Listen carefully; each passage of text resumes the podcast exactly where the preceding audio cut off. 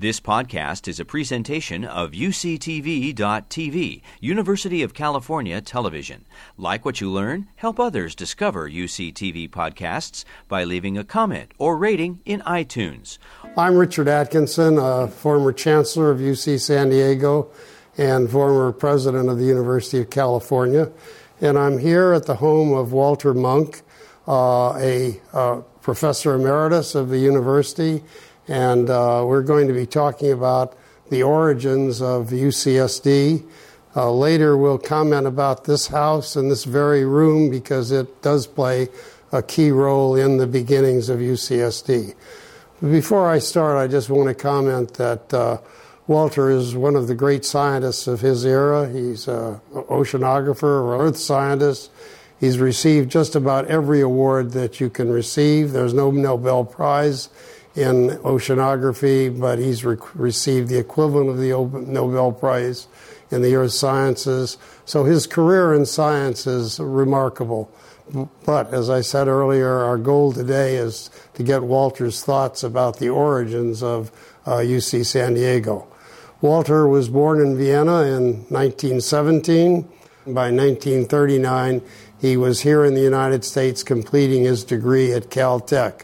Walter, can you tell us a little about the period between your birth in Vienna and uh, being here in the United States at Caltech? Oh, yes, Dick. Well, I'm so glad you're here to talk, to talk about this. May I make one small correction? I've had the great luck of having a Navy chair supporting me ever since I'm 65 years old, which is now 32 years ago. and the Navy chair has made it possible for me to be active. So I'm not emeritus. I'm a research professor, and I have a secretary of the Navy chair. Yeah. Very unusual. Yeah. I mean, uh, I might add to that that, you know, obviously oceanography is very important to the Navy, and the fact that he holds the Navy chair on oceanography is a very special honor uh, for his role throughout uh, his career uh, in supporting naval activities. Yes. And I'm born in Austria, which is not a typical country from which oceanographers come. And I was really exiled to America because I was not doing well in high school in Vienna. And uh, I was skiing all year. I loved to ski. I had an uncle who was a pioneer in Austrian skiing, and uh, I spent my time in the in the in the mountains. And so when I was uh, earlier than you say, Dick, in '37, I was uh, we had some people for dinner in Vienna uh, who said they had a boy just like Walter who didn't study, and they had found the ideal school, a prep school in New York State on Lake George, called Silver Bay and I was exiled to Silver Bay School. And a year after I got to Silver Bay, which was great, we had a ski club and I was president, and my mother was deeply disappointed. so, my grandfather was a Viennese banker, had a little private bank, and uh, and they had a branch in New York and a branch in London. And I guess what mother really had in mind in exiling me to America is that I had a chance to get a job as a banker in New York. It was a great opportunity. And so after I graduated from Silver Bay, I did work in the bank for two years in New York, starting at the bottom and hating every minute of it and doing a poor job and making mistakes and buying instead of selling. And they, and eventually, and I was wise enough to go to night school at Columbia to keep my academic career going. And so after two years, mother gave up, gave me a check, said, do what you want.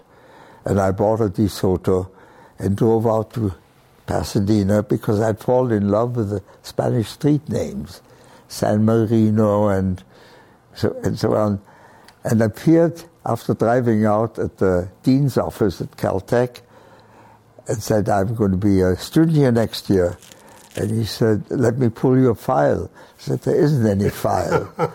I never had, And he was so amazed at my naivety, he said, Well, I'm going to let you take a entrance exam, and if you can pass it, we'll consider it.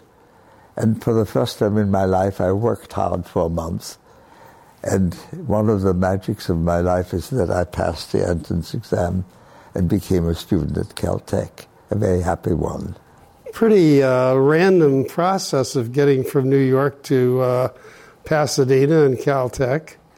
But uh, it was a very exciting time at Caltech for you in terms of the academics.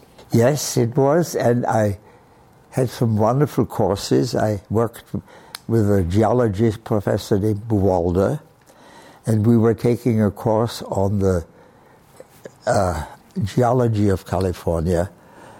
And he told us about the San Andreas fault system and big earthquakes that had occurred in the past.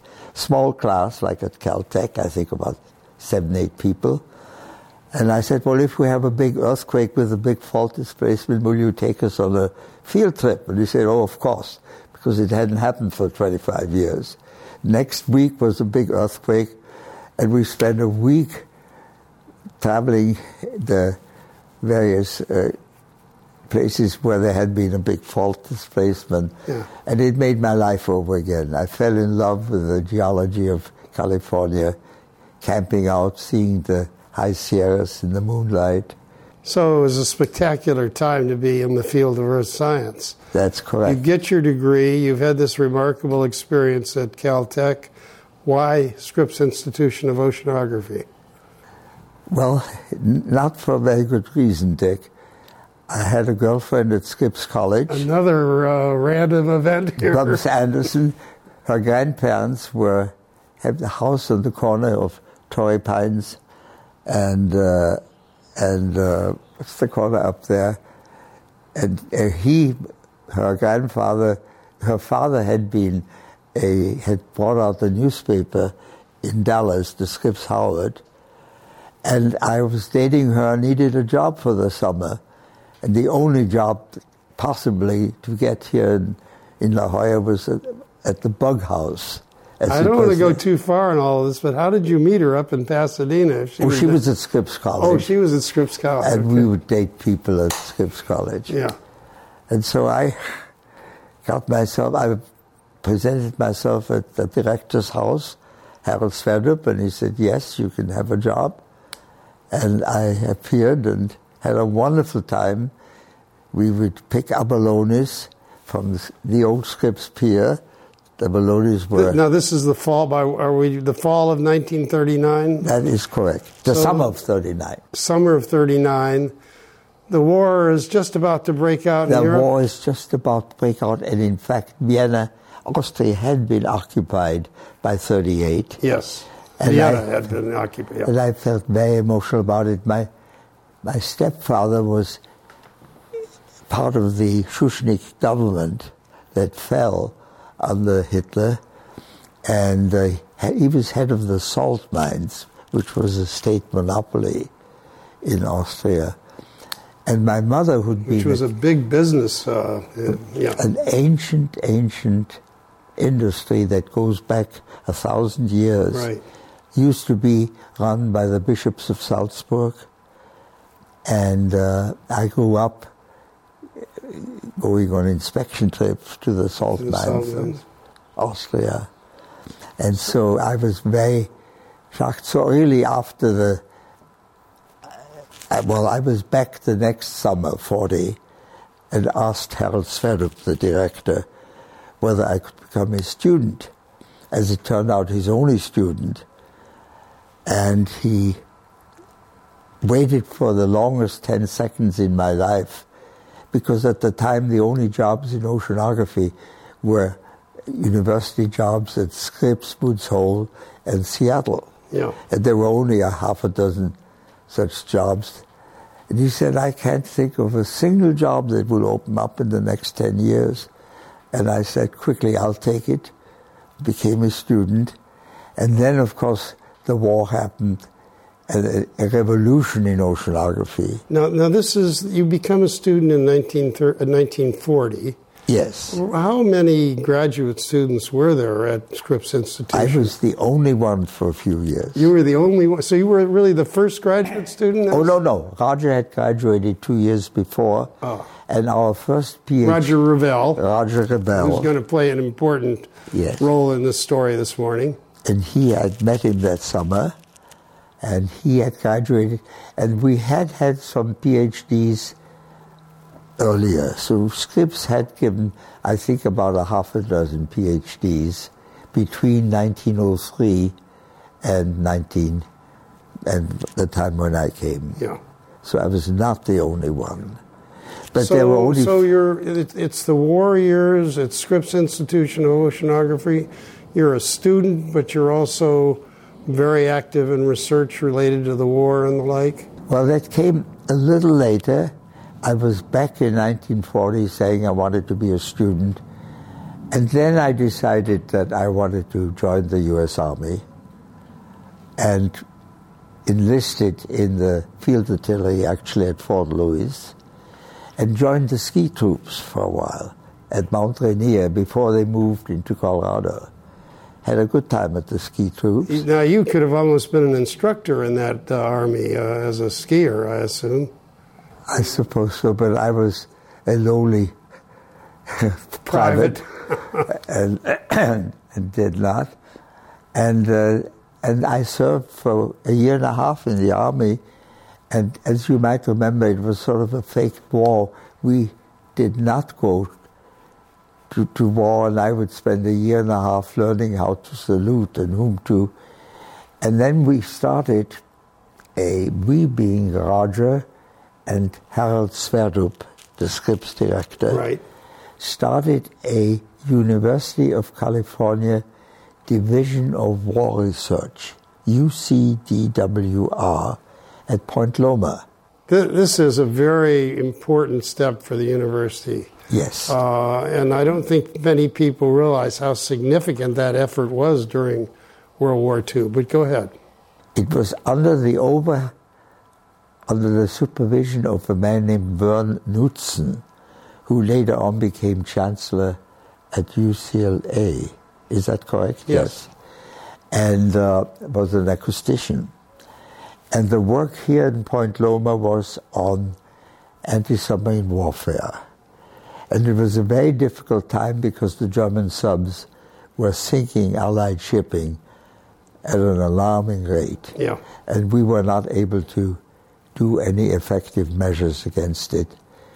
And I worked with them for a while, and I thought it was a very effective time.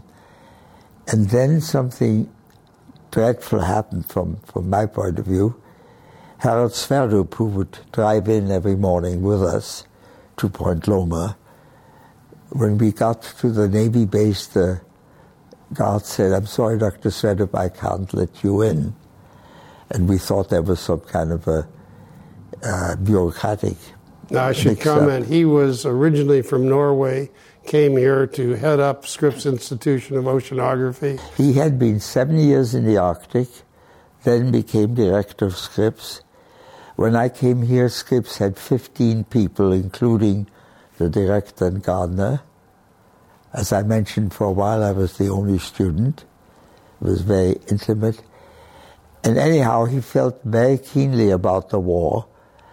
His brother had been killed in a commando raid in Spitsbergen, a British commando raid. And uh, we were all puzzled. As it turned out, we didn't really learn what happened until about 30, 25 years later.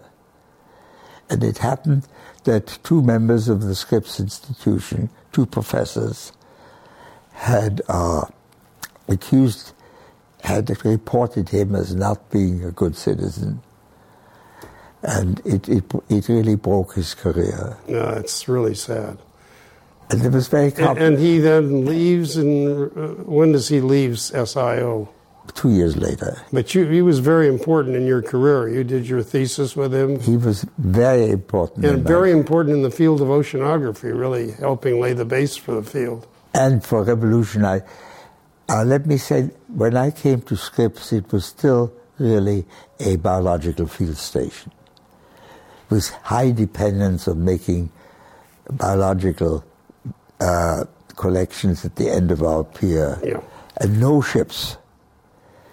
And when Harold Sverdrup left, we had really turned the corner towards being an oceanographic institute, and we had two ships, the Horizon, and the no, no, we had one sailing vessel, the E.W. Scripps, and had made that turn. And Sverdrup was very effective, when he and Roger Revelle in turning Scripps around.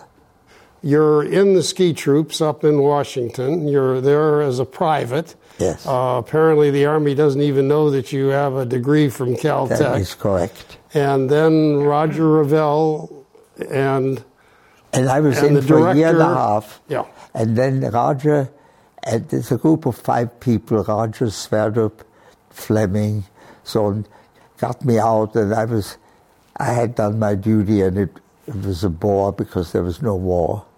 but it was so I- days before uh, December seventh, and Like uh, one week. one week.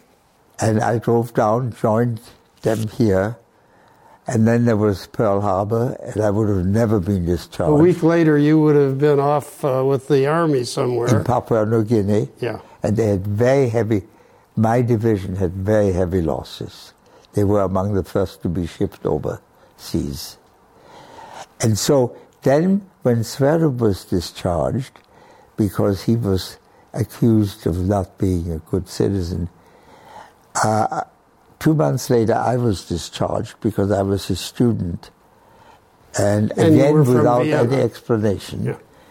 We had a group in Washington at the Pentagon under a man named Seiwell, then a colonel, who had been a professor at Woods Hole. And he said, Oh, well, you know, the Navy never knows what we're doing. I'm in the Air Forces. Why don't you come to work for me? So I drove and took the job in the Pentagon. And that's where I learned about the forthcoming landings in Northwest Africa.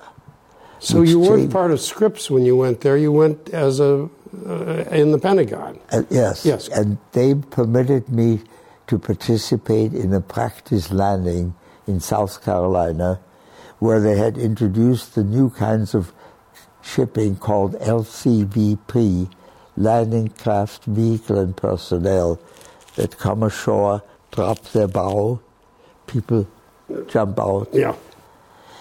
and uh, I learned that when the breakers exceeded five feet, that the landing craft would broach, turn parallel to shore, waves would break into it, people would get hurt, and they called it a day until the breakers would diminish. Yeah. And I went home and looked at the very little literature I could find about Northwest Africa in the winter and found that the typical wave height was bigger than six feet. Said, oh my God, what's going to happen? I mean, Northwest Africa was where the Americans were going to make their first landing. And it was the first Allied initiative. We had been retreating in all over Europe against Axis Yeah. initiative. So it was enormously important that that should not be a, a failure.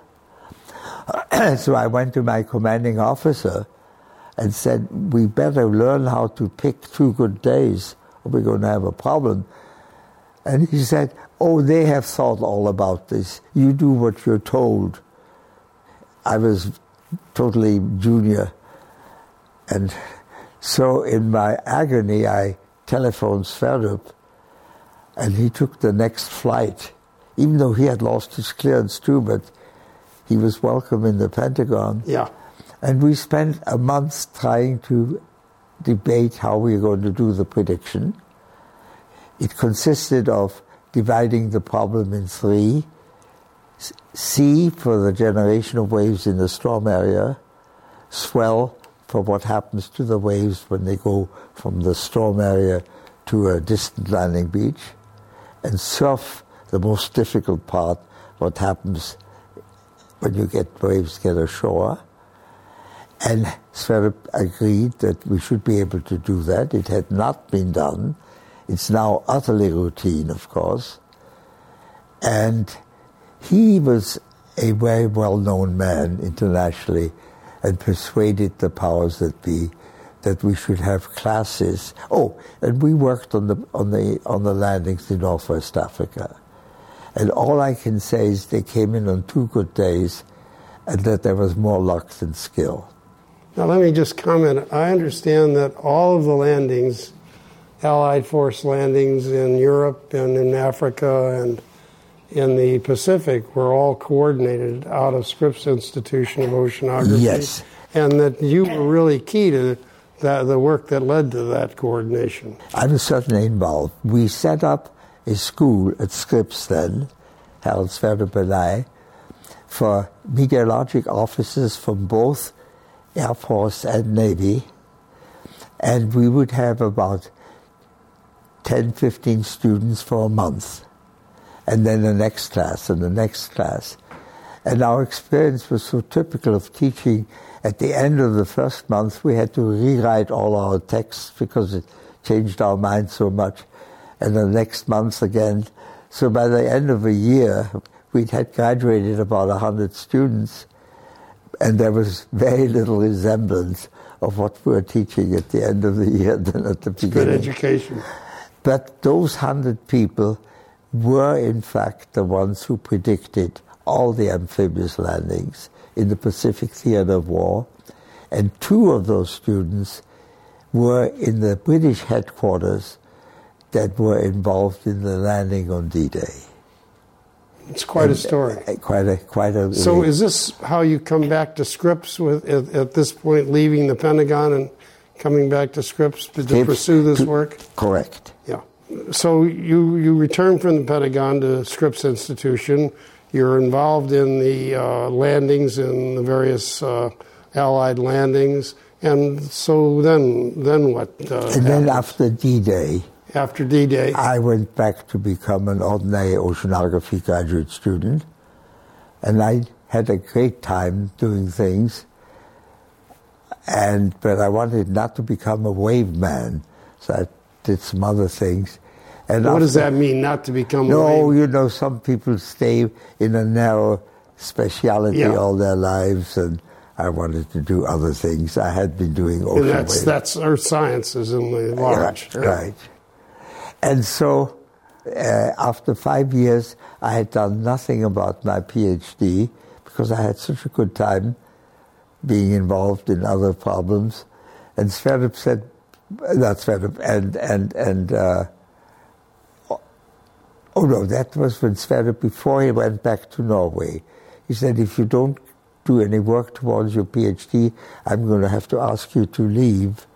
So I threw together two papers I'd written that weren't really any good, got the shortest thesis in the history of Scripps, passed my exam, got a degree, and a year later it turned out that my thesis was flawed, very badly flawed, but apparently, the University of California has no ma- way of removing a degree once granted. So I still have my doctor's degree. Yeah. So you get your PhD, and uh, who is the director of uh, Scripps Institution by that point? It was Carl Eckart. Carl Eckart. And I got my degree in 47, yes, and Harald Sverdrup had gone home. But now you and Roger were very close during yes. the war years. Do you want to say a little about your cooperative efforts uh, during the war years? Roger went off to the Navy to be yes. the chief oceanographer of the uh, United States Navy, I think. That is correct. And you and he were very, very close colleagues. Yeah, I say I've had three heroes Harald Sverdrup, Roger Revelle, and a British scientist, Sir Geoffrey Taylor and those have made my career. And Roger was very cl- close all my life, for my entire career. And so, yeah, Carl Eckart had become director because the faculty at Scripps had voted against Roger and because he was poor at answering his phone call, answering his mail, being on time. And Uh, not poor, uh, not poor in finances, but not viewed as uh, the sort of day-to-day administrator that some people thought was necessary. But he had a vision, and that's what was important. Describe a little the early days at Scripps. Then, after World War II, uh, you're, you've got your degree. Uh, Roger comes back as director uh, when. Uh, Roger came back determined to continue Harald Sverdrup's move towards making Scripps a seagoing, Seagoing. oceanographic institution. Then something very odd happened. The sardine fishery, centered in Monterey, had taken a nosedive after, I think, about 10 years of prospering.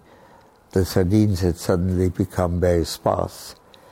And it was decided that there should be a, study made what happened, and we got two ships on that basis, the Horizon and the Baird, and Roger, who had been delayed as director because of his personal habits, did become director following Carl Eckart, and we became a seagoing institution with two ships and that changed our life totally at Scripps.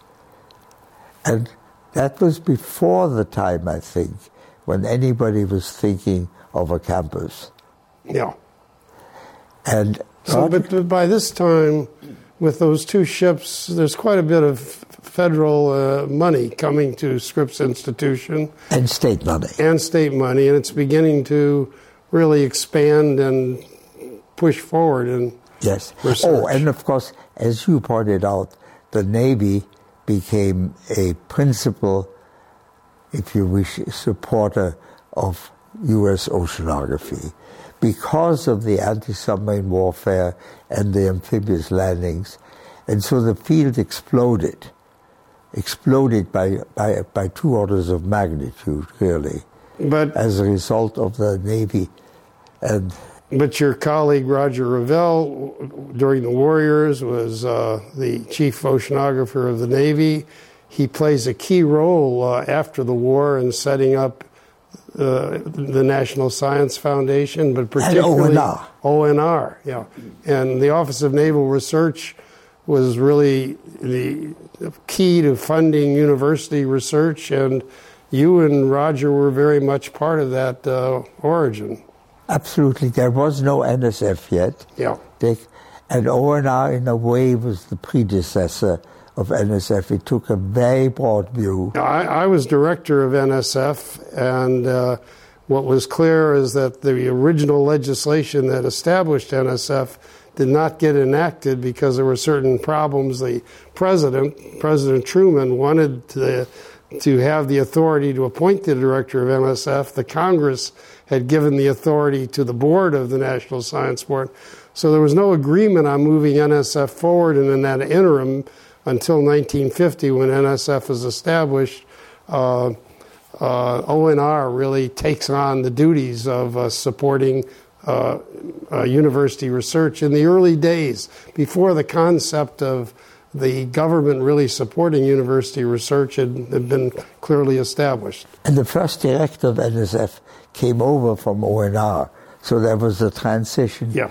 from ONR. And Roger played a central role in that entire early development. Uh, I think that's uh, very important, and uh, I, I I think that his role there uh, was really not just a Scripps role, but it was helping lay the foundation for a new approach to science in the United States, namely that the federal government had a responsibility for funding basic research and the, the research should be done at uh, universities. And so it is the foundation of what we call a research university today, the modern American Research University. That is correct. Talk then about your role in those early years at Scripps with Roger.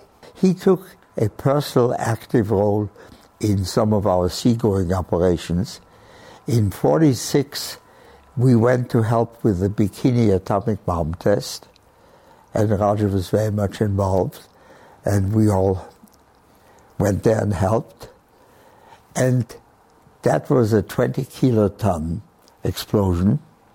I'm saying that because only five years later, in in in 52, we had a test of an H bomb, 17 megatons, a thousand times bigger, and Roger was, and our two ships, the Scripps and the Baird, participated in a very interesting way in the H bomb test. And Roger again was there and personally took charge of the seagoing operation. And we actually spent nine months at sea, I think it was nine months, going back from the Eniwetok test to getting. It was in the early days of plate tectonics, which was a revolution in geology. Yeah. And I spent under direct leadership of Roger at sea, uh, having a wonderful time taking nine months at sea to learn about the, the, the plate tectonics. The evolution of the earth sciences in those days was stunning. Yeah. And uh, you, you, the two of you were very much part of it. Very much so. So the idea of Scripps Institution morphing into uh, more of a university, what, what, what, how did all that come about? I think that came after we got home from the H bomb test. I came home and married Judy after the nine months at sea, and we started building our house. And I think that the house that we're sitting in this, this, morning, moment. and uh, we'll get to in a minute, but keep going. And I do want to say one thing. Roger was director of Scripps. He also became the person who was vitally involved in starting UCSD. And he had two purposes, and I think they were equal in his mind. One was that Scripps had not done a good job in changing from a biological field station to a general oceanographic geophysical institute. And he decided the only way that could be done successfully is to have a nearby university that teaches the basics of biology, chemistry, physics, mathematics.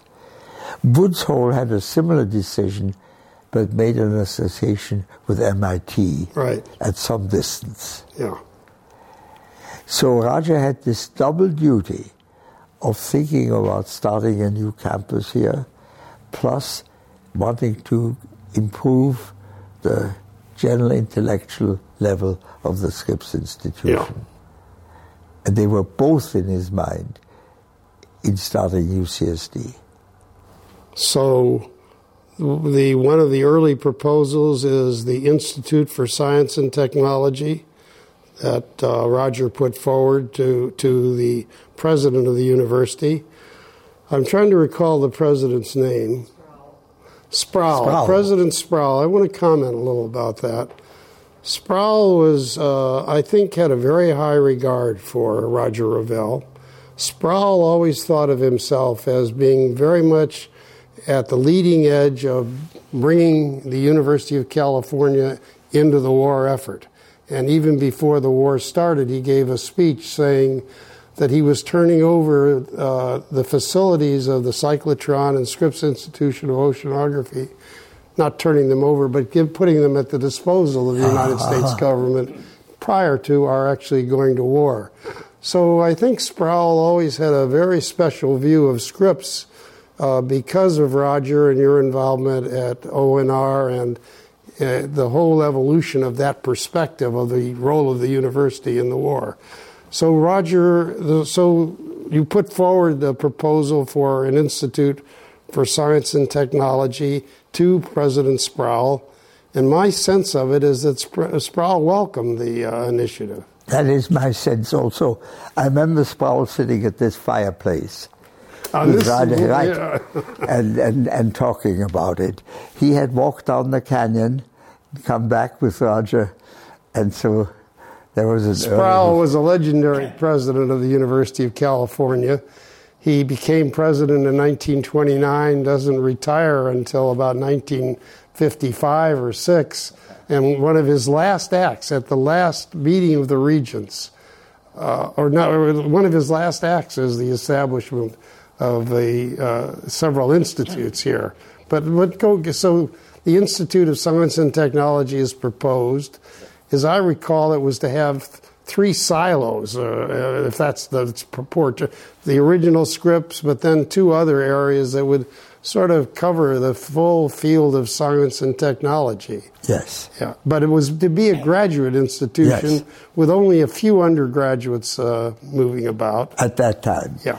Now, there was, that it was Roger's proposal, partly because that would be a maximum help to Scripps, of course, but partly because he really believed in, in, in that dream. I, I got to interrupt. He did. I remember there was a newspaper story that I saw where Roger, in putting this idea forward, indicated that no one at the other university should worry here. We'd never have a football team. It would be just a small number of undergraduates and principally Yes. graduate students and research. But go ahead. Sorry.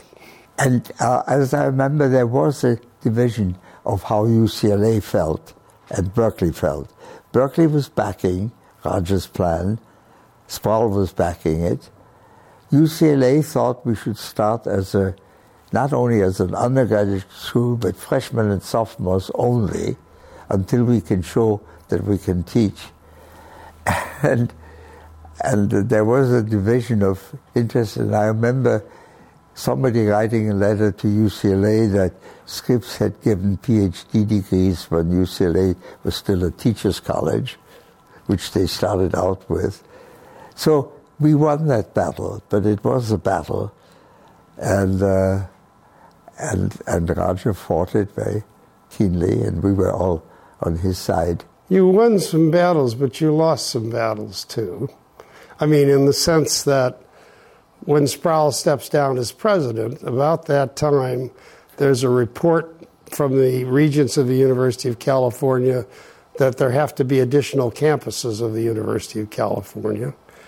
And then the decision uh, is made to have a campus here in San Diego but there was not they weren't so convinced that it should be part of scripps institution. I mean wasn't one of the early proposals that there be scripps here and then down in the park uh, another area set aside for which Regent Pauley favored. yes. He wanted us to be have a strong football team, and at one de- time describe regent Pauley for a minute.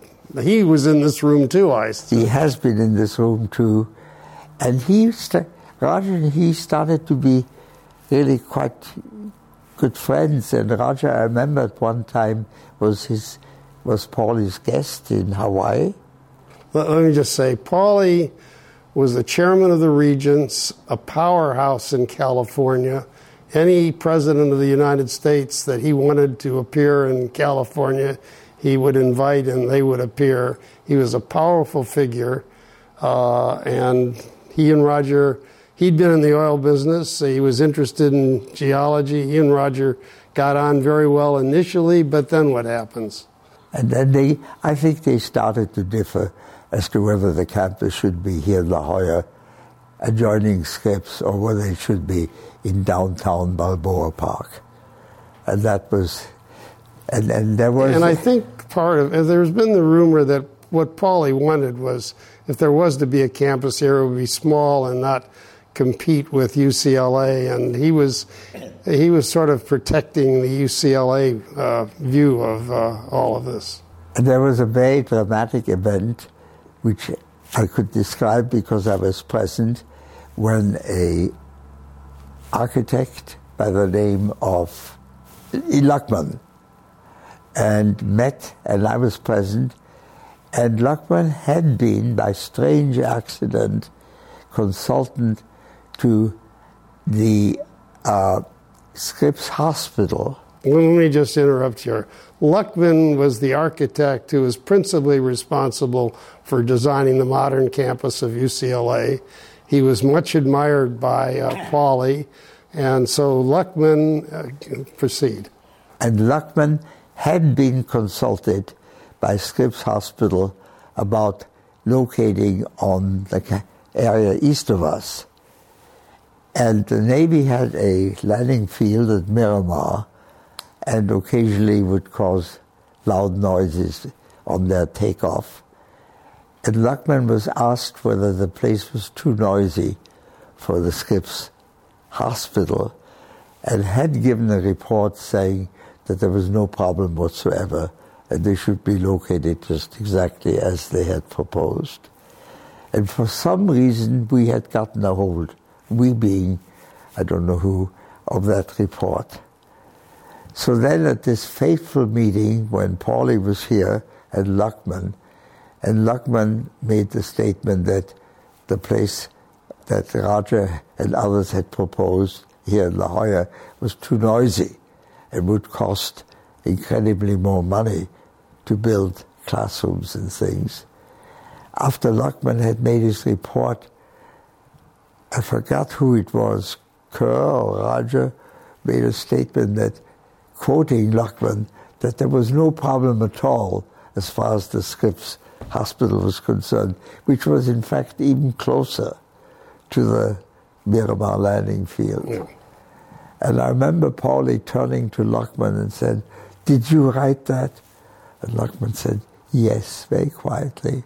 It was the end of the opposition. Yes, but it was uh, it was still opposition, and Pauley did not like that defeat. There's no question no, about it. No, it was uh, a very dramatic yeah, moment. Yeah, uh, I mean, Luckman had been a consultant to the Scripps Hospital. He'd written a report that had sort of disappeared uh, along the way. Uh, uh, he's consulted by uh, and oh no, it's not going to work because of noise and so forth. Quite, quite an amazing story. Yes. And what about the flyover at uh, uh, that the Navy had uh, on an island that uh, uh, Pauley owned? Uh, was oh, was Roger there at that time? I I don't remember, Dick. The story that I recall is that the regents of the University of California had a meeting on Pauley's private island. Uh, it oh. was one of the islands in Hawaii. And uh, at that island, he, uh, during the co- uh, cocktail hour, he had Navy jets swoop down on the site. And, uh, you know, it was horrifying. I mean, noisy and so forth. And that was all in preparation to say that uh, there, should no, there should not be a campus of UCSD at at uh, at the Scripps. That's right. I, I use the term UCSD. Uh, that's a poor term to be using. Uh, yes, well, it started out as with various acronyms, something science and technology, and and the UCLJ for one year, not the University of California, La Jolla. Oh, yeah, and eventually UCSD. Yeah. And anyway, the important thing is that during that time, uh, Roger was actively recruiting faculty. He wanted a stellar faculty to start it with. I think the symbol of that stellar faculty was the appointment of Harold Urey. And I'd like to mention why Roger was such a wonderful recruiter.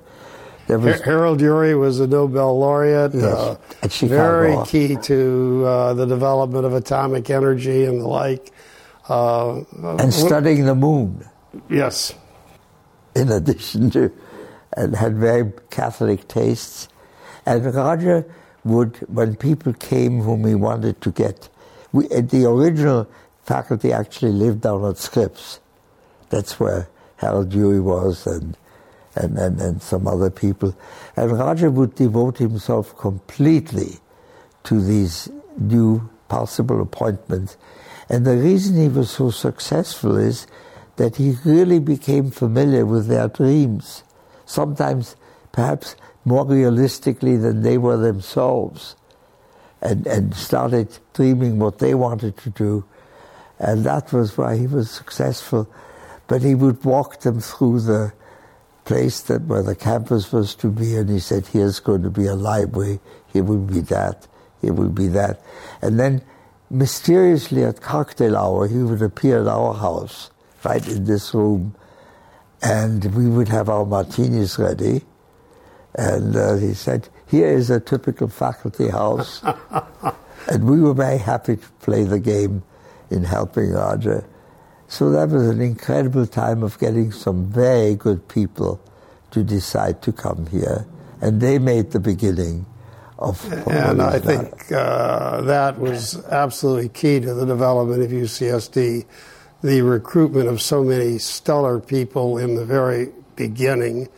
And that was a style that Roger really pursued with vigor. And he just gave himself completely. And the reason that he was late answering phone calls and answering mail and others is that whatever he was doing at the moment had his complete attention. And there are advantages and disadvantages, and everybody has to decide for themselves. I gather that uh, he probably wasn't following all the rules of the university either, that he was pretty good at uh, getting federal funds and mixing funds to recruit people uh, to the campus where there wasn't always a clear uh, state base for things. I mean, I think he was quite inventive in those days, and the inventiveness led to the recruitment of truly spectacular people, and uh, quickly this became known as an unusual uh, institution. Uh, but so what happens? Uh, the university decides to form a general campus. Uh, they finally come to the decision to form the campus here. Roger has been key to all of that. Uh, this house plays a role here in several of the regents' meetings, and we'll get back to that. But uh, so we're at the point where Roger, where there's a core faculty in place. Uh, we're beginning to uh, build up on the main campus, and the regents are about to appoint the first chancellor of UC San Diego. By this point, it's now called UC San Diego. I believe the last meeting Sproul was at, he actually indicated that he thought UC La Jolla was not the right title, that it should be UC San Diego. And Sproul, that was his last act virtually as president of the university. So uh, we have a new president. It's uh, Clark Kerr. Uh, Clark Kerr has the responsibility of naming or proposing a name for the first chancellor of UC San Diego. What happens? And then came as a complete surprise. We were all very much involved just taking for granted that Roger would be the first chancellor. I think Roger took it for granted as well. And I was chairman of the small faculty then when the news came out that Herb York would visit and would be our first chancellor. And I remember being everybody being very upset. We didn't really know her well. And we had a meeting in this very room where the whatever faculty was here wasn't much. We said, well, we will, Ensenada was starting a new oceanographic school. We can all fit about the horizon and the Baird. We'll all go down to Ensenada and help them start. And Roger was here and said, stop that nonsense. Uh, and uh, as it turned out, Herb York and Roger became very good friends. Herb was a wonderful chancellor, and uh, they eventually ended up working together. But we had some very difficult time at the time, and the faculty really was very upset about this. But he's only chancellor for two years he has a medical condition that convinces him that he should step down as chancellor. Right. He steps down, and again, the thought was that Roger would be appointed as chancellor. And again, it doesn't happen. Pauley really, they'd cross swords. And Roger, I think, is a kind of person who would cross swords with Pauley. Not many people would have stood up to Pauley, but I think they did cross swords early, and um, Pauley was still out to say no to uh, Roger Revelle's appointment. So when Roger, when that happens, Roger at that point, uh, the new chancellor comes in. It's uh, Galbraith, and uh, Roger then goes off to Harvard. And he goes off to Harvard. Roger had become very interested in food and population problems. He'd been to India a number of times and studied it at, at first hand. And so when Harvard offered him the new directorship of the Institute for Population Study, he accepts. And he was there for a total of, I think, about 15 years. He returns here in 1980. 1980. Yeah, I know that because that's the year I arrived. or he may have arrived in 1979, I'm not quite sure. But he arrives basically the year I arrive as the third chancellor. Right. As, as the fifth chancellor, what am I saying? Fifth chancellor. Yeah. And Ellen was very happy in Harvard. She told me that that was the happiest years of her life. She actually liked the Harvard existence. And then Roger came back and volunteered to teach an undergraduate course in food and population, which became very popular here, I think. And he did that a number of times up on the upper campus. And Ed Frieman then said, if you would you come and join me in a little office next to mine. And that sort of completed the circular route that Roger had taken via Interior, Harvard, back to UCSD, back to Scripps. And it's a, it's a wonderful story. It is a wonderful story. And uh, this institution, well, I'm not sure what it would be like without you and Roger, but I think key to it was the clarity of excellence, to recruit faculty that were outstanding, but you had the plan of recruiting from the top down. Say a little about that. Well, that was very much, he thought he would, Roger thought he would have to make some key appointments. I mentioned Urey as a symbol, but there were others, Joe Mayer, Maria Mayer, who became a Nobel laureate. And uh, uh, the, the Maria Mayer recruited from uh, University of Chicago her husband is a distinguished uh, physical chemist, I think. She's yes. a physicist. She does not get an appointment at uh, Chicago because she's a woman. Uh, she's just a research assistant. Roger offers both of them faculty positions here. And shortly after she arrives, she wins the Nobel Prize in Physics. Not a bad recruitment, I'd say. That's right. You know, I think it's interesting when you compare the other new campuses of the University of California at that time they recruited from the bottom up. Uh, yes. You know, we've got to have this, we've got to have this, we'll have an assistant professor here. The idea was we're not going to worry about which fields we recruit from. We're going to just get really top notch people, people who can. Uh, yeah. Now, there's a wonderful story that I'm going to tell, and maybe it'll remind you of some others. Uh, Kerr liked to say that uh, one of the, uh, the early visits to the campus when the decision was made, uh, when there was a small faculty, probably before uh, Herb York was appointed as uh, ch- chancellor. And uh, Kerr came down and he said, You know, you're, you're going to be a full campus of the University of California, and it's a great opportunity for the faculty here. And I guarantee you that you'll have the kind of support that Berkeley has, and you can become a great university like Berkeley. And one of the faculty members said, We're not willing to stoop to that level. there, there, was an attitude uh, at uh, this place about being very good. yeah. Well, Roger was willing to make decisions and uh, take chances. I, I mean, in my own personal case, I was thinking at one time of leaving for Harvard. I was had changed my interest to solid earth science, and they offered me the chairmanship of the department there. And I was about to leave and start an institute of. of was he already at Harvard, Roger? No, Roger was still here because he then said, "Why don't you do that at Scripps? We can, we can do that here just as well as at, at Harvard and persuaded me to start IGPP here. No, that's before he left. Yeah. And I know if he had gone to the then faculty of Scripps and said, Can Munk start an Institute of Geophysics? the majority would have voted against it. And he just said, You go ahead and I'll give you uh, 3.2 FTEs or whatever it was, and, and without, I think, consulting with everybody. Yeah. And nowadays, I'm afraid if something like that is being decided, there are lengthy discussions within the faculty. It has its advantages and Yeah, worse than that, not only discussions within the faculty, then it would have to go to system-wide committees that would have to review it again, and Right, uh, be tough to do. right.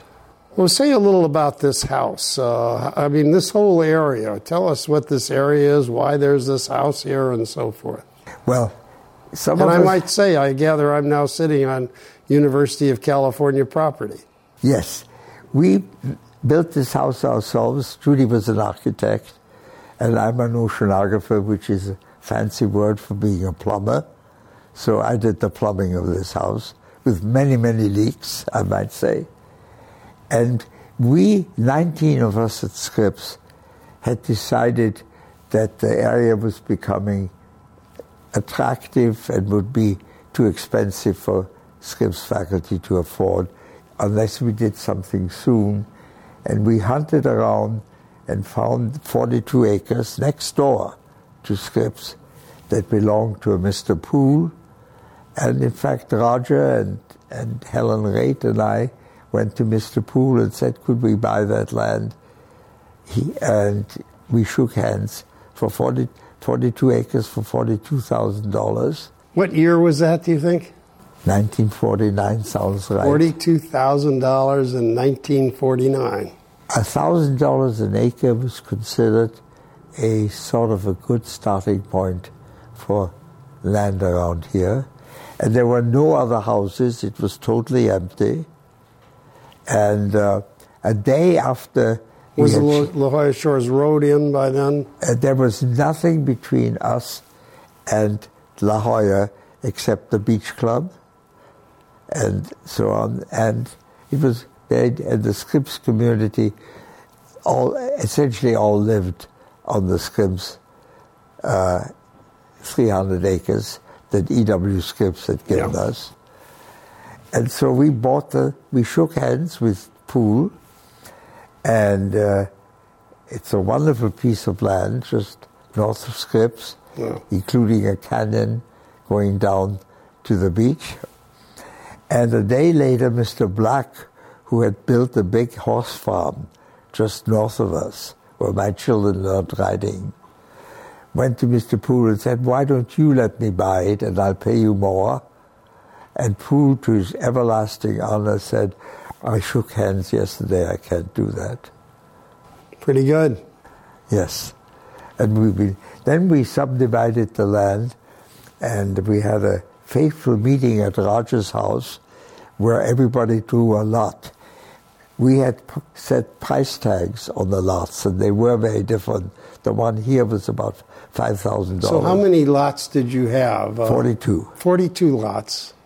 And but we had only 19 people originally, and this lot, and we drew lot numbers. Not that we would get a more valuable lot, but the order in which we could make our choice. Yes. And this was 19 out of 19, and we all got fantastic lots. And This was the 19th lot chosen? the last one, It's a spectacular lot. I mean, I, I, I can't imagine 18 better lots. well, the more dramatic ones Yeah, are, yeah. are forward. And so, an exciting time. We did our own subdivision, and uh, eventually, we were the only house here for a long time. Some were further forward.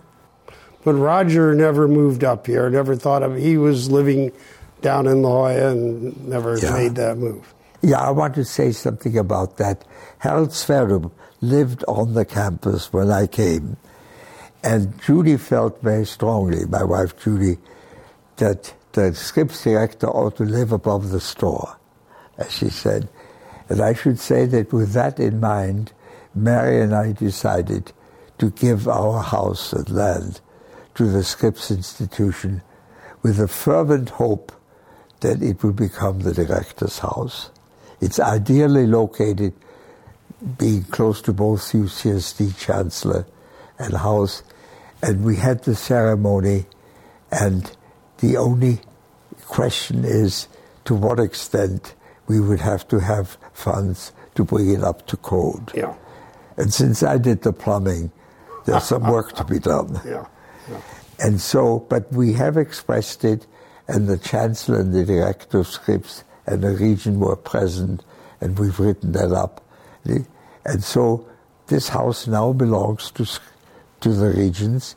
We can live here as long as I live, plus two years for Mary, after I die, and then we hope it will serve the function of the Scripps Institution, and that they will follow our wishes. Well, it's played a historic part in the evolution of UC San Diego. I mean, the idea of faculty collected here is important. Uh, the recruitment of the early faculty certainly was influenced by visits to this house, the experience of living in this area. And the first two Revelle College graduations were, we have a little theater in yes. our lot the first two graduations took place in our lot. The first theater department used our little theater to put up performances. It was a man named Christmas, Eric Christmas, who was our first drama department right. director. And we're having all the new prospective Scripps students here day after tomorrow. We had that a year ago. We were very successful in persuading them, many of them, to come to Scripps. And so we played a significant part. And there was a Regents meeting here, a famous one. Tell us about that Regents meeting. That was during the Vietnam problem, when there was a lot of uh, discontent, as you remember.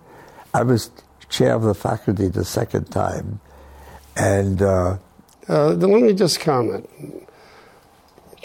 Walter is chairman of the faculty, and who are the members of the faculty at that point? I mean, uh, quite a famous philosopher. Oh, Marcuse. Marcuse. A German born philosopher came here, he, and the regents were not aware of his appointment for a while. And when they did become, they were extremely uncomfortable. My own attitude was that he was a bore. He combined German thoroughness with his political ideas, which I thought were really not very inspiring. But uh, in terms of the anti war movement, he was known everywhere in the world. He, Except, yeah. And, uh, you know, was, uh, was sort of viewed as the intellectual anti the intellectual yeah. factor behind the Vietnam War. But go ahead. Well, and he I was chair, and I remember having the faculty here vote that his appointment should be renewed. And I was sent to the Regents meeting to argue in his favor, which I did. Was the Regents meeting here? No, up, up north. Up north, yeah. Which I did unhappily, but successfully. and came back, and and uh, we had a meeting, and and we learned that the students were going to interrupt the meeting, a regents meeting, and so it was decided to secretly have it here at our house. And the students heard about it and broke in and tried to interrupt it, and it became almost violent with Mrs. William Randolph Hearst being here and some students. And we had a very interesting time with Marcuse and Is this when McGill is chancellor of the university? Yes. And you had all of the regents here in the house? That's yes. a pretty big body of people. Yeah. We had a meeting here. I should reconstruct that.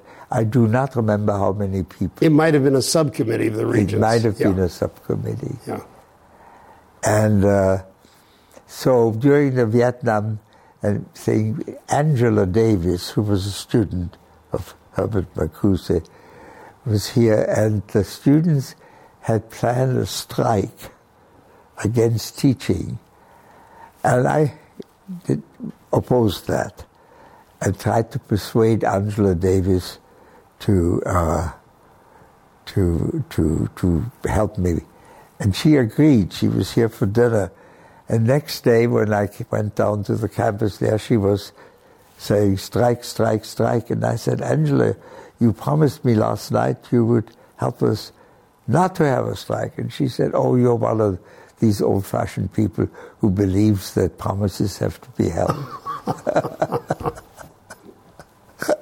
so you were chairman of the uh, faculty during the worst of the Vietnam period. Uh, yes. I mean, we had a student who burned himself to death at yes. that time. Yes. Uh, this was a pretty active uh, period uh, yes. in terms of student protests. Eldridge Cleaver. Do you remember the name? Yeah, of course I remember and Eldridge he came Cleaver. for, and the students could invite a speaker to an annual student meeting, and they invited Eldridge Cleaver, and he spent his, and he came for dinner before he gave his talk. Here? Right here. what? The, the, the, the, number of people who flowed through this house. Oh, yes. and he had placed some of his goons on the upper end of our steps to keep anybody from interrupting us. And uh, then Eldridge Cleaver gave a talk which consisted mostly of attacking Governor Reagan with famous three, four letter words and was very boring. And then came back here afterwards. and, and I remember that I had an account with a company called Paine Webber. And the head of Paine Webber in La Jolla came down to protest what I was doing in having Eldridge Cleaver for dinner. It was terrible. And the goons wouldn't let him come down the steps, and he never forgave me. Yeah. so we had, we did play a part in the history of this wonderful campus. Yeah. And Judy and I both felt we wanted to be involved. Well, you were, had a great scientific career, but you had a key role in shaping the quality of this university. There's no question. So, as you're building the university and recruiting these first rank uh, faculty, Jonas Salk comes out to the area. And I think Roger invites him out initially uh, but just tell us the, the, Jonas Salk story and how it relates to the origins of the university and so forth. What I remember is that Roger, in his usual way, gave his full time to help Jonas establish his institute. And he had, Roger had by that time pretty well persuaded people to establish a campus here. And I remember he telling Jonas, find yourself some good piece of land, I will help you, but please don't compete with us for university land. Now, now let's just hold for a minute. Jonas Salk is a professor uh, at uh, Pittsburgh. He has the fame of the Salk vaccine. Uh, the March of Dimes provides funds to let him establish an institute. He comes out to La Jolla, is welcomed by Roger as this would be a great place for the Salk Institute, and then what happens? And then uh, uh, suddenly finds, we learn that Roger learns that he had asked for a piece of land, I don't quite know how large, which was part of what was trying to be acquired for UCSD.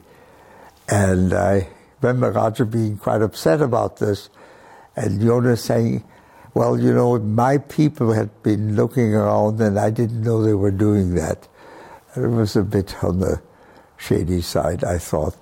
Years later, Roger had written a oral history about his own life.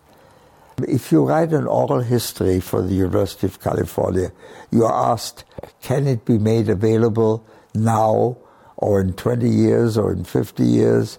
you have a choice. Yeah. And Roger said, Oh, I don't care, you can have it at any time. Yeah. So he had no restrictions. And then when Roger died, nobody paid any attention. And when Roger died, one of the newspaper reporters decided this was a good time to read what Roger had written. Yeah. And he found a discussion about Jonas Salk. And it went like this uh, Professor Revelle, what do you think of Jonas Salk? Revelle Oh, I like him fine, but he's not very bright. so that was published in the newspaper next day. they asked Jonas what he thought about that. He Yeah. said, Dr. Revelle is entitled to his own. Oh, well, And I might add, since we spoke earlier about SEA, our land here, Jonas had one of the lots. yeah, he built a home here. Yes, he built, and his son still owns Yeah. it. So he was part of this community, Yeah. and uh, the the uh, Salk Institute's been a great colleague or great great companion to the university, and Yes. we've prospered very much uh, from it. But the, where it's located isn't a beautiful site. Yes. and I can see why. but I gather that at the time the mayor had his one of his children had polio, and he was very the mayor of San Diego was very excited about getting Jonas out here, and Yes. so it, it worked out reasonably well. Yeah. And of course, they built themselves a. Yeah, but tell us a little now. There's Scripps. You acquire this land, but uh, there are military bases here uh, during the war. What, what the university then begins to acquire quite a bit of land. Uh, Yes. yeah, and and I think now we claim something like 2,000 acres of land, and much of it uh, came from military bases that were acquired by the, the people at Scripps in the years after the war. Well, it was acquired for UCSD, Yeah. not by the people, not for the Yeah. Scripps Institution. Yes. And there was a shooting range, Camp Elliott, and Camp Callan, and and of course Miramar, the Navy base.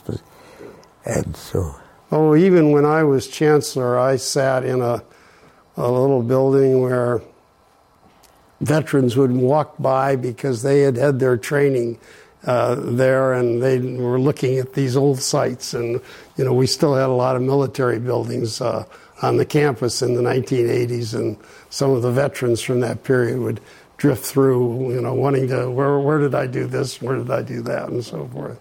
Well, isn't it the same building? Yes, it is. Where you Yeah. were chancellor, Yeah, yeah. and where the present chancellor Yeah, sits. and one of that's one of the good good signs of uh, UCSD. We didn't get into fancy offices for the chancellor. The focus was on research buildings, and Yes. I mean, being a great university, but being a great research university. Yes. So, in the land acquisition, can you recall some aspects of that? I mean, Well, maybe the most important thing of all was that Freeway 5, which would have ordinarily gone right through the middle of the campus, was moved eastward so that to avoid cutting the campus in two. And the old 101 that we all used to go from here to Los Angeles, it was a three-way highway, which made it very difficult to pass. A three-lane highway in my times yeah, was left as going as becoming the principal access into the campus, and uh, I thought they've done a very nice job. for the state to have moved the highway over east in that way is, was pretty impressive. That they were willing to do it, and so. Yes, I remember coming down here and uh, was just opened in a way, and that was quite an opening to Yeah. San Diego. Uh, yes. you know. The old 101 had great romantic attachments for most of us, Yeah, and going up north on Old 101, and I still occasionally like to do that. I don't think many young people today even have any concept of what a three-lane highway was. I mean, one lane going one direction, the other going the other, and the middle where you wanted to pass. Yeah. no man's land. Yes. So, in the early recruitment of faculty, uh, were there any complications that uh, we should uh, mention at this point? Well, there was among real estate people here in La Jolla a general anti-Jewish uh, understanding. And Roger decided very early in the game that no way could he build a great campus if something of that prevailed. And he was head of the La Jolla Town Council once, and and he took a very active interest. And as it turned out, I think he made friends with a black real estate man here who decided to break that con that what what do you call it that that agreement and that was the beginning of the end. And of course SEA had no our group here that that situation never even came up. Yeah but it was an issue uh, but in he, the very early recruitment uh, and I think I mean I remember Roger saying at one time you know, we can't build a great university if we can't recruit uh, Jewish faculty. And uh, this has to be a place that's uh, yes. going to be really receptive to. Uh, yes. And you definitely faculty. succeeded. And of course, he was married to a very prominent member of the Scripps family. And the Scripps family was very powerful here in La Jolla. And I had the good fortune of marrying Judith, who was came from an old San Diego family, four generations, and so saw something of both sides together with El, and it, and I guess the thing just went away. Yeah. And among one of the many things that Roger Revelle did. You know, I took introductory chemistry from Harold Urey at the University of Chicago. Oh, really? Yeah. Was he a good teacher? Uh, he was a great man. I remember going in to this, you know, this is in the 40s. I remember going in to see him about a problem that I couldn't solve. And uh, it was in the, the, book, and the problem that had been assigned. And he couldn't solve it either. so, what he did, though, is he then started to talk about his carbon dating research. So, about 1940, seven or 48, I, he was telling me about his early research on carbon dating, and it was quite an experience to. Uh, and my my wife had lived. Uh, she was raised uh, in Leonia, New Jersey, and uh, they had uh, they had with their Nobel Prize money they had built a house just a few doors from uh, my wife's house. Ah. So my wife was raised with the Urey children. So when we came here, we of course she, of course, knew Harold Urey very well and his wife and the children. Frida. Yeah. Yeah. yeah. Yes. What about this story that uh, when Marie uh, got the Nobel Prize uh, uh in physics, that she uh, that the newspaper had a, a headline: "House no, La Jolla housewife wins Nobel Prize." La Jolla housewife. housewife. yeah. wins Nobel Prize. Now, as I recall, when Roger came back to the university after his years at Harvard, he participated in quite a few of the Revelle graduations. Yes. And he would shake hands with all the uh, uh, male graduates and he would kiss the uh, female uh, graduates. Yes. I don't know. I remember that too. and, uh, and I really think I enjoyed most being on a ship with him for the better part of a year. To be uh, to like someone as a shipmate is a very special thing. Very special. Is a very special thing, and we came back after being nine months at sea, and were afraid of how we would do going back to land.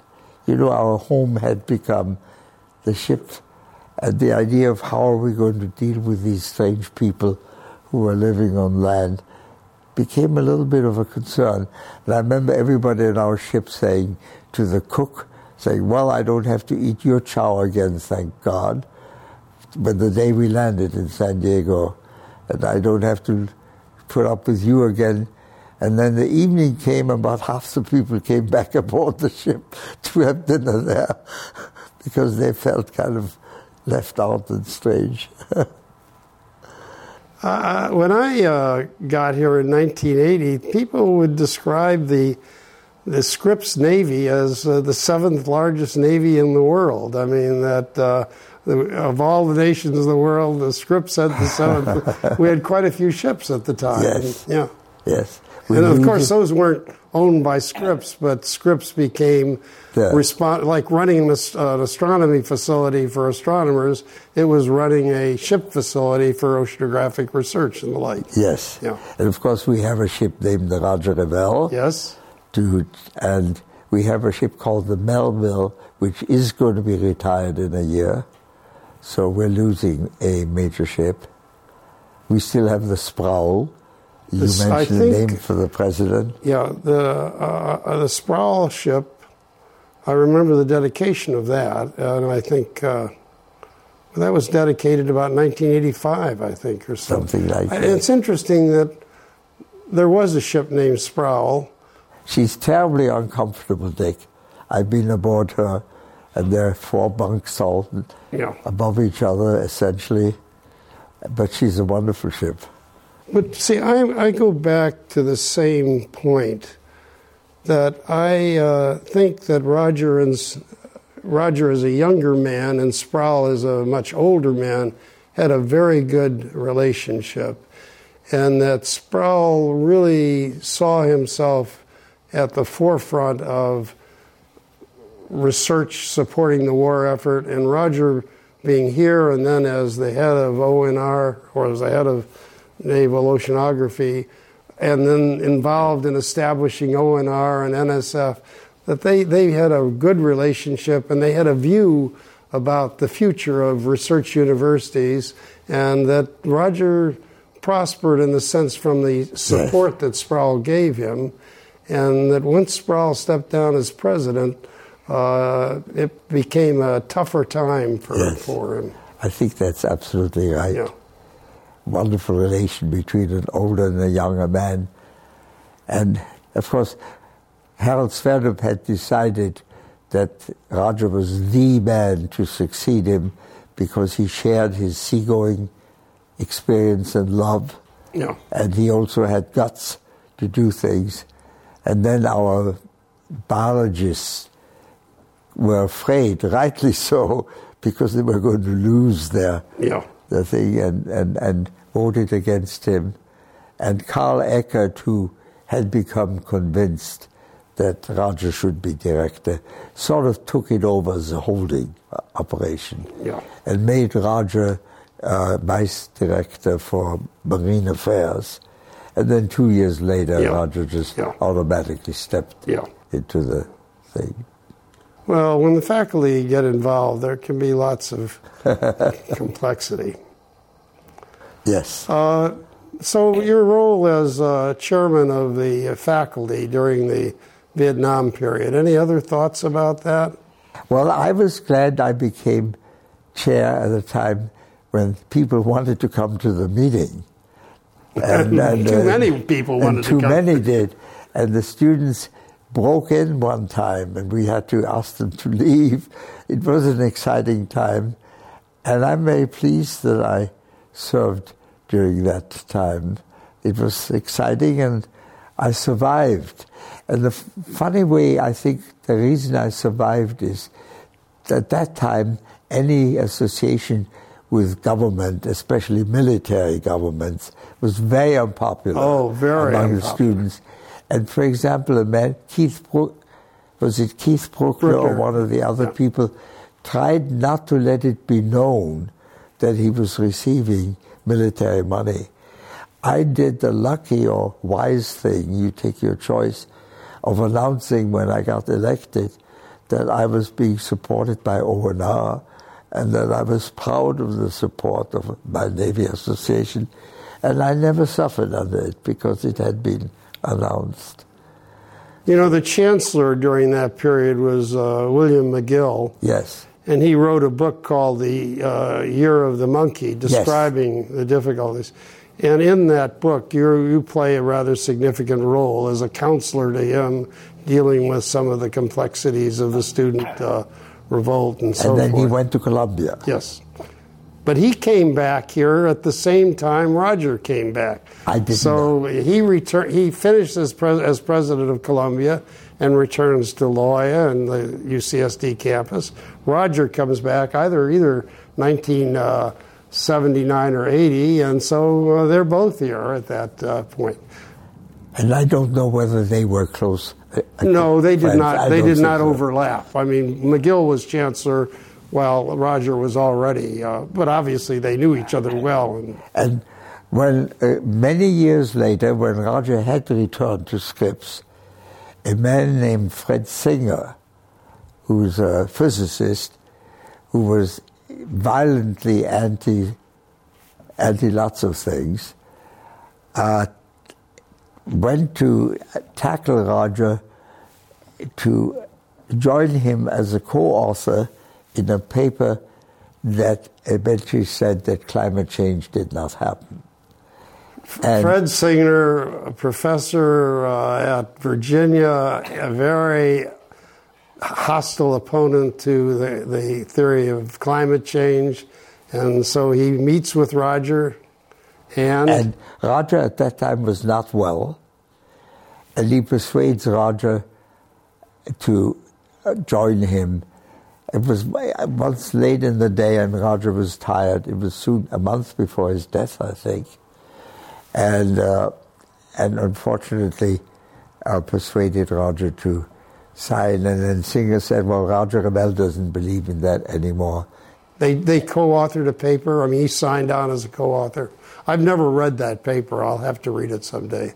And then Ed Frieman and I wrote a paper saying let let Roger speak for himself, because Roger had spoken out very clearly on that, and you could quote his work. And I, years later, went to a celebration of Roger at Harvard, where they had a, a commemoration of his, and Fred Singer was there. And I told a story coming with Roger to Samoa, Amer- uh, to American Samoa, which then was under a U.S. governor who was some kind of a Navy man. And I remember him saying, the governor saying to us, we were all aboard a ship. This was the Yeah. Capricorn saying, Do you want us to take you out to a native village and have a dinner there, a feast there? And we said, Of course, yes, we'd love that.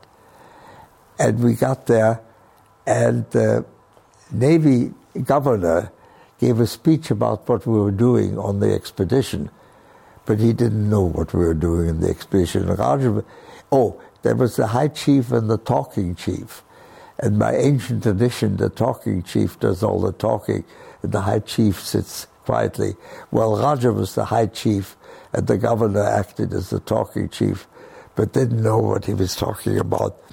And as you can imagine, Roger got increasingly nervous as he heard things about the expedition which he didn't think were correct.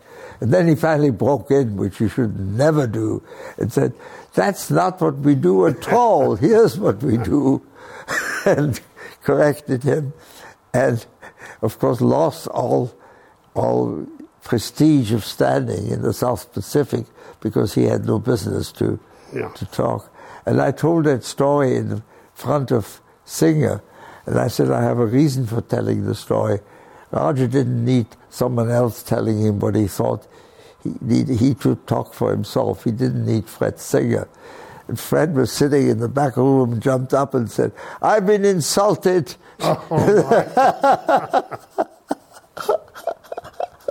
so, Oh, Roger, you know, Roger was uh, president of the AAAS, the American Association for the Advancement of Science. And I think the president who preceded him was um, Margaret Mead. yes. I'll never forget the two of them together. Here's this tall, elegant uh, Roger Revelle, and she's on a cane, but she's elegant too. And they had quite a little uh, time together, enjoying each other very much. But he was uh, he was really part of the uh, I'm going to say it the establishment of science in the years after Yes. World War II. Yes. I mean, he was one of the people who really Yeah. in his way, played a key role in what's become American science policy. Yes.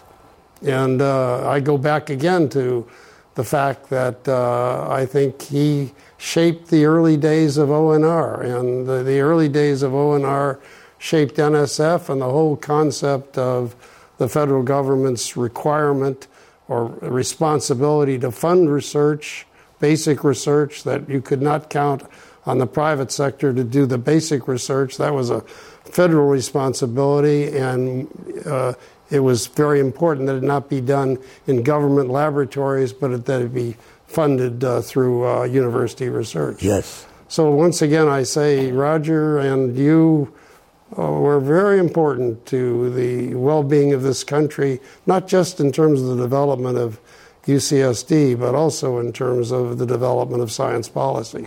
And you see, it happened at a time when the uh, mutually assured destruction, Cold War with the Russians was coming on, and we had some very wonderful relations with some Navy admirals who were at the time building the SSBN, uh, which was the earmark of U.S. security. Yeah. And it's interesting to mention that because we're getting back into an era where this might repeat itself. And I remember distinctly that uh, whoever was a four star at the time and responsible for building the submarine arm, coming out and giving Scripps a reasonable amount of money without any uh, proposal, very, very free, and said, "Well, we're about to operate in a new environment, going to sea for three months without coming to the surface. Yeah. That's a new type of environment for Navy people. We need to support people who study that environment and who will help us using it intelligently. And that's still a sort of a major problem from which we have gone a little further away now. I think to our detriment. I think it was wonderful to have that time when we really worked together as, as close partners. I want to go back to that, but Jason, mention a little about Jason. Explain what Jason is. Well, at the end of World War II, with very good cooperation between the university community and the military, and by the way, one that, for example, the German Navy did not have. They never had a relation with German oceanographers or German seagoing people, and in a way to the detriment eventually of the German war effort. It was felt very strongly by some very senior American scientists that that should be maintained. And one of the things that happened was they formed a group called Jason. Doesn't the name doesn't mean anything. Very distinguished group of people, like Charlie Townes. They originally used to meet in different places at different times of the year. La Jolla. But always in La Jolla. No. Oh, really? Not until 30 years later. Oh, really? La Jolla became uh, our base when we, the GA gave us a building here on the campus, on the on their campus. Yeah. The GA. Anyhow, I joined uh, quite. I joined about a year later, and uh, and I've been a member ever since, and it's been wonderful experience. We have had some very close relations, have made some major decisions, and I hope that it will continue. Well, you know, when I uh, first joined the faculty at Stanford, this is 1956, there was still a lot of classified research going on at Stanford, and literally different areas of the campus, some areas the, were fenced off. And this was true throughout the country. Uh, there was quite a bit of research being funded that was classified. When the Vietnam War hit its peak, uh, the view was universities should do research, but they should not be doing classified research. And I think that still serves the nation well, but we do need to have institutions like Jason where the uh, uh, where the government uh, can call upon scientists for uh, their input on on weapon systems and a dozen other uh, issues. And Scripps has been very careful in not having classified work in La Jolla, but we have a facility at Point Loma called MPL, Marine Physical Lab, which does have classified facilities, and we try very hard to keep it separate. It doesn't do any good to have foreign graduate students and then have to keep things. So, so we think it's a very bad idea for universities, on their main campus at least, to do classified work. The uh, I, I want to just once again reiterate the UC uh, Office of whatever war researcher that was out on Point Loma during the war. We, they, we employed about 5,000 people there. It was a major research facility. Uh, uh, you know, it, uh, it really was not comparable to uh, Los Alamos or the like, but it was one of the key research facilities in that field, and it was mainly staffed by or led by uh, our people. I don't remember how many. I didn't know it was quite that big. I, uh, that's the number I give it. I mean, there were some Navy people, and it was a mix. And I really very much believe that that combination of university military collaboration is a very important part of the strength of the American system. And I hope we can keep it going. We now have a group of Navy chairs who meets with the Chief of Naval Research twice a year. How many Navy chairs are there? Five. Five. I'm the only one that's been in for a long time. We have uh, three out of the five are here, uh, uh, namely John Orcutt and Bill Bill Kuperman and I. That's great. But I have had the continuous chair since 19 since I was 65, and it's been wonderful to work with the Navy. But I said that our really wonderful days was early ONR when, and I think the problem may come up again in connection with the climate problem. The climate problem sort of reminds me a little of World War II we have to do almost the impossible to succeed. Yeah. And just in 50 years to be independent of fossil fuel is an almost impossible problem, but I've heard it studied by people with facts at their disposal, and it, it, it seems like on a warlike basis it could be done. We need to have more energy to get our required needs of water and food. And we will have to build some more atomic nuclear, nuclear power plants to have enough energy. We can't do it with sun and wind alone. And Scripps should take a very major role in that. And lots of people at Scripps are very much involved. And we have forgotten in our discussion something very important. Oh, I think Roger I know. is one of the key people in having been ahead of time in realizing the climate problem. When I came to Scripps, the point of view was as follows. There is a major change in orbital constants if the Earth Moon Sun system yeah. with a period of 40,000 years. And it's the obliquity of the ecliptic, the angle of the Sun with regard to the angle of the equator. It's 23 and a half degrees on the average. If the sun were at the equator, we'd have no winter, no summer. Yeah. And that 23 and a half varies between 23 and 24 in 40,000 years. And when it is 24, you get more sun at high latitudes and you melt the ice. And when it's at the other extreme, you get ice ages. And there was an ice age 20,000 years ago, and there's going to be another ice age in 20, in another 20,000, 40,000 from the last one. And we, the point of view, a little bit as a joke was, weren't we clever to release CO2 into the atmosphere to have a engineering solution to the, that avoids another ice age in 20,000 years. Well, it seems like we overshot a little bit, and now we have a problem. And Roger hired Keeling, the older Keeling, to uh, do some observations of CO2, who then set up an observatory in Hawaii, on the island of Hawaii.